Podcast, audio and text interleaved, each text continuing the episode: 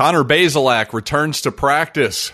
Missouri basketball makes the Final Four for a five star prospect. All this and more coming up on Locked On Mizzou. You are Locked On Mizzou, your daily podcast on the Missouri Tigers, part of the Locked On Podcast Network. Your team every day.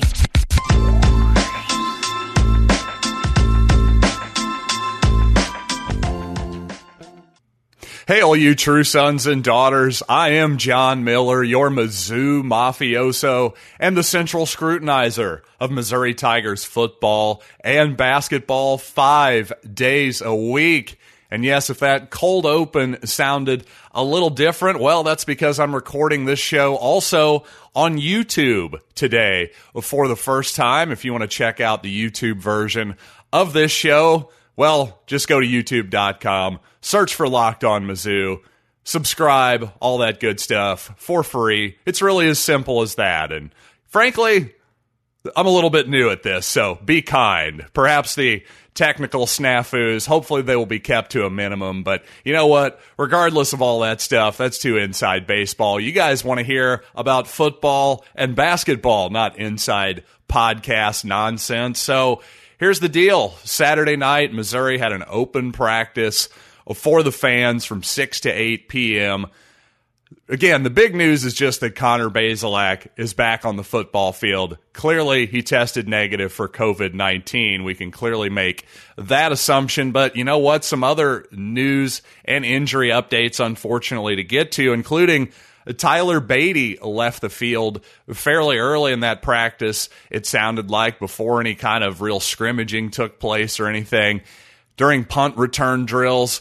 Again, Badie didn't return, but hopefully at this point it doesn't sound too serious. So hopefully that will indeed be the case. Now, in Badie's absence, Eli Young, as you might have suspected, got most of the first string reps. But you know what? At this moment, maybe somewhat surprisingly, Dawson Downing is your number three running back, at least according to how it worked out in that open practice on Saturday. Now, previously I had said that I was hoping one of the true freshman running backs might emerge and take that number three spot. And that's really nothing against Dawson Downing. I just think let's face it, at this point in his career, he's probably hit his ceiling. But, you know, a fan favorite, a guy who's shown some ability to run the football before, certainly a guy who's been in this program for a long time, a veteran that you can trust in pass protection and always do the right thing, probably hold on to the football. But you know what? True freshman BJ Harris got some work too. So certainly nothing settled there. But if we kicked off today, and by golly, we're 12 days from the kickoff, of the football season, well, I think Dawson Downing would probably be the number three running back. Now, another injury update. We're about 11 days out from when Mookie Cooper, the presumptive starter at the slot receiver position, transfer from Ohio State. Well, he remains sidelined right now. So apparently, whatever his mysterious lower leg injury is, they're still wanting to give him some rest and maintenance 12 days out from the opener. If I had to guess, I'd still say there's probably a decent chance for him to get there, but not a must either. I think we'll need Cooper in the long term, but you know what? If we got to start Barrett Bannister in week one, that's okay. Again, a, a, guy not totally dissimilar to Dawson Downing, a guy who's been in the program now for, gosh, five or six years now, I think. You can count on Barrett Bannister. He know you know where he's he know he's going to run the right route and you know he's going to catch the ball more often or not. So reliability not something to turn your nose at. But when it comes to the depth chart, when it comes to position battles here in the preseason, well, along the offensive tackles, that was actually where it looked like some of the biggest competition was going to happen. But right now, it sure looks like Javon Foster is going to be your, your starter at left tackle. Meanwhile, Hyrin Wright, who had a shoulder injury, missed last season, now looks like he's ensconced at right tackle, and Xavier Delgado at left guard, notably as well. Now, while Luke Griffin came in, played well at the end of the season at that spot, kind of good to see Delgado take it down, honestly, because to me that says that we've got depth at that position. I also thought it was interesting that true freshman Connor Tollison has essentially been the second string center so far. Marcus Johnson had mentioned, Missouri's offensive line coach, that he'd like to get some looks at Tollison there. Well, apparently he liked what he saw because while Tollison spent a lot of time at left tackle during spring and fall camp as well, just the fact that he's now the second string center, well, that's only good for the line. You want to have options and flexibility, especially at your backup positions. Now, speaking of flexibility, you know what's nice? It's nice to be able to go to a hot game at Faurot Field and not worry about sweating. Wear what you want. Wear that favorite shirt, even if it's black. What the heck? Because guess what? When you've got Sweat Block, the doctor created, doctor doctor recommended product, well, each and every one of these works for up to seven days. So let's face it, it's going to be hot this week. So in a couple weeks, it's probably still going to be hot. I promise you right now, you're going to want to order some sweat block so you aren't a pitted mess in your favorite Mizzou shirt at Faurot Field. That first game's always hot.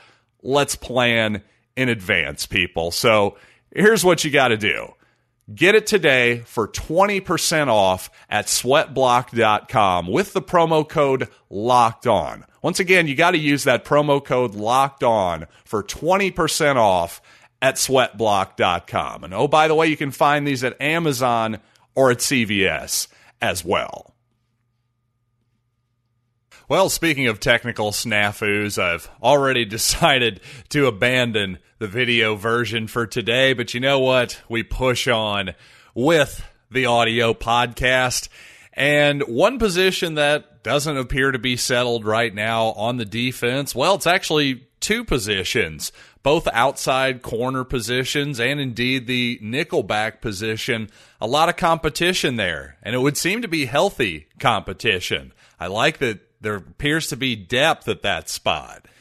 For instance, you already have Ennis Rakestraw coming back with lots of experience and hype from last season. Ish Burdine also appears to be a factor as well, splitting a lot of reps, at least again in this open practice to the public, splitting time with Burdine, Rakestraw, Caleb Evans, and Allie Green. The latter two, of course, being the Tulsa transfers. You know, what's interesting though, maybe even more so than that, is that that slot cornerback position looks to be a battle between Chris Sheeran and Kris Abrams-Draine. Now, Kris Abrams-Draine came to Mizzou as a wide receiver, only converted to defensive back late last season, mostly out of desperation. Now, a part of me worries a little bit there. I guess my assumption, and apparently this was a bad assumption, that Green, Evans, and Rakestraw would probably all start. One of those three guys would have to figure out how to play that nickelback position, that slot corner position. But sort of like your offensive line, I just figured, well, you want to have your best five on your line. Well, you want to have your best three out there in that nickel package. But if those are indeed our best three, it looks like they're going to exclusively play on the outside, and we'll have to figure out something else, something else, I should say, in the slot. Now, speaking of cornerbacks, again, it looks like Daylan Carnell, the true freshman cornerback from Indianapolis, it looks like he's going to shed his red shirt and at the very least play some special teams this year for sure. Same deal with linebacker Damian Wilson. He's for sure going to play this fall, looks like, by all indications. And of course, Dominic Lovett is the obvious true freshman who is certainly go- not going to redshirt, barring some type of unforeseen injury. Lovett played a lot of time with the first string offense. It looks like he's probably their best deep threat, period, and certainly their best deep threat on the outside right now on that boundary. Now, on the injury side, speaking of Indianapolis true freshman, unfortunately, Kyran Montgomery tore his ACL and, according to him, dented has a dented bone fracture in his leg as well. So he's out for the season. You know, generally these days we think torn ACL early in the season like this he'll have a full year to recover by next season, you'd think, okay, he should probably be able to get back by 2022. but a, bent, a dented bone fracture. I'll confess to not having heard that one before, so I'll reserve judgment. Obviously, every ACL injury is different. I think that's the main point here is to always keep that in mind as as much as those have become seemingly routine the recoveries not always the case. There are exceptions to the rule. Let's hope that that's not the case for Kyran Montgomery because he was a guy mentioned by the defensive staff as a guy that they expected to see the field. Now based on practice reports Montgomery had not broken the two deep yet and neither had true freshman Travion Ford, for instance. But with the red shirt rules being what they are now, we would have probably seen them those guys see some snaps for sure. Because again, against Southeast Missouri State or against gosh, who knows who Missouri could be up against in this season. Hopefully they'll have some big leads at some point and you can see what these guys look like at least for a few snaps out in real game action without actually burning their red shirt. Once again, you can play up to in as many as three or four games, I believe, without burning your red shirt. It used to be a hey, one play and your red shirt's gone deal. That is no longer the case. Another true freshman along the offensive line, or excuse me, the defensive line, looks like he's going to get a long look by the Tiger defensive staff as Arden Walker. So a name to keep your in the back of your mind there. And coming up, I do want to talk about Missouri making the Final Four for one of the top 10 rated players in high school basketball. But first, I got to tell you about one of our longest time sponsors, and that is Built Bar, who has nine delicious flavors. And regardless of which one you pick, I think you'll find it's the best tasting protein bar ever devised by mankind. So think coconut, think cherry barcia, think double chocolate.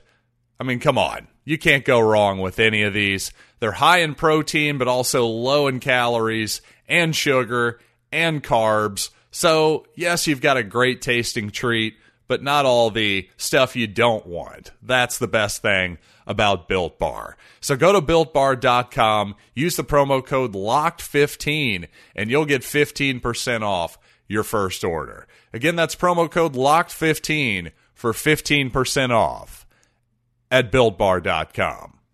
And with pro and college football just around the corner, as always, Bet Online is your number one spot for everything pigskin. Get all the updated odds, props, and contests, including online's biggest half million dollar NFL mega contest and the world's largest $200,000 NFL survivor contest. Open now at Bet Online exclusively. So head to the website right now to receive your 100% welcome bonus. Do you hear that, folks? A 100% welcome bonus on your first deposit when you use the promo code locked on. Once again, that's promo code locked on at Bet Online, your online sportsbook experts. I have to admit, I was pleasantly surprised when Mark Mitchell, a forward from Kansas, from Wichita, Kansas, to be exact, high schooler, top 10 in the country, according to most outlets.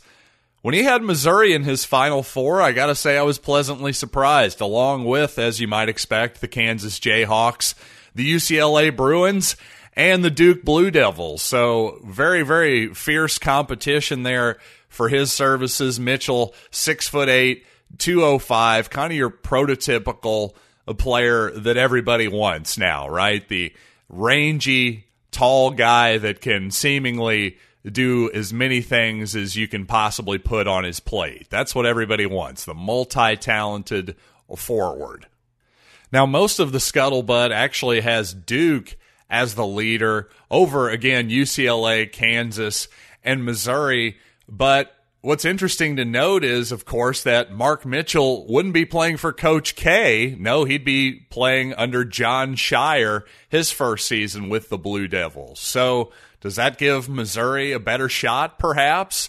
Does the fact that Bill Self in Kansas, they see, they seem to be in a bit of turmoil. The whole Kansas, their whole situation with the Big 12 conference is certainly worth questioning. And hey, UCLA, when was the last time they were really, really good? Oh, wait, they made the Final Four last year. Just kidding. Okay, maybe UCLA isn't a good spot. But the point is, I'm just encouraged that Missouri apparently has made enough of an impression on this kid to make his Final Four. That's actually a good sign. That's something that other recruits notice as well. So even if Missouri does not get Mitchell, is well, that's probably where the smart money is right now, sadly still probably a good sign for Cuonzo Martin and company. But you know what? Still plenty of questions to answer for the Martin regime and the 21 22 basketball non conference schedule was released fairly recently. And, well, oddly enough, as you've probably heard, Missouri opening up the basketball campaign with Central Michigan, just like the football team will in 12 days, too. But Speaking of, again, harbingers of possible bad things, hey, remember when the Kim Anderson era was pretty much immediately derailed by a loss to UMKC? Well, Kansas City on the schedule for this new, young, completely new look roster for Cuonzo Martin and company. That's their second game of the regular season, November 15th on a Monday. I'm just going to say it right now. I don't like to make giant hyperbolic proclamations too often, but if Missouri loses to Kansas City, if they lose to UMKC again, the Cuonzo Martin era is done. It's never going to work. I, I, promise you that. That's the one thing I've learned in the last seven years as a Missouri basketball fan. If you lose to UMKC as a coach, you cannot recover. But if we assume that Missouri does get past that particular game, which my God, let's hope so. If we assume that Boogie Coleman and Amari Davis, these these transfers who do have college basketball experience, if they come in and really solidify the backcourt in particular for this team, well, there's a chance they could be half decent. And you've got a half decent schedule for Missouri, too, but one, especially in the non conference, obviously, we're focusing on here, very, very backloaded because again, you're starting with Central Michigan, UMKC, not a lot of prominent home games. I hate to say it, folks. The season starts on November 9th. Well, I guess you could argue that Wichita State without Gregg Marshall is still a is still a decent game. Oddly enough, a Friday night game. But really the big one is the long awaited return game by the Utah Utes finally playing Missouri on December 18th, but that's part of, again, the big finish.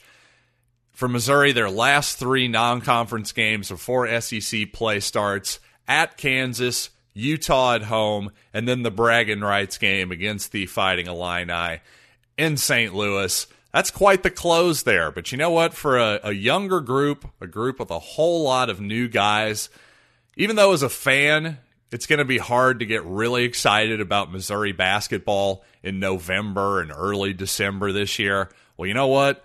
Once December 11th rolls around, that Kansas game happens. Well, I think suddenly there's going to be a lot more eyeballs on Missouri, obviously. Then you get Utah a week later, bragging rights, SEC play starts. You know, when you think about it like that, just from a, a booking standpoint, if you will, a marketing standpoint, well, it actually does make a lot of sense on that if you look at it from that angle that hey maybe we'll get some people excited about missouri basketball this year you know assuming they're off to a solid start. And really if mark mitchell's recruitment if it keeps going for that long he's going to want to see some victories for the tigers that's for sure. So certainly beating kansas this season would go a long way to beginning that trend but you know what speaking of trends i swear this these these audio and video snafus involving YouTube won't go on forever. We're going to reverse that trend. I'll figure it out eventually. I was a little frustrated today, I'm not going to lie, but you know what? We got out the audio version anyway and you audio people, you're the old school. You're my real fans, so you're the most important. But eventually, we are going to get this show out on YouTube as well. But yes, if you are an audio fan, don't worry. Nothing is going to change on this end whatsoever. So until next time, I am John Miller, and this has been Locked on Mizzou.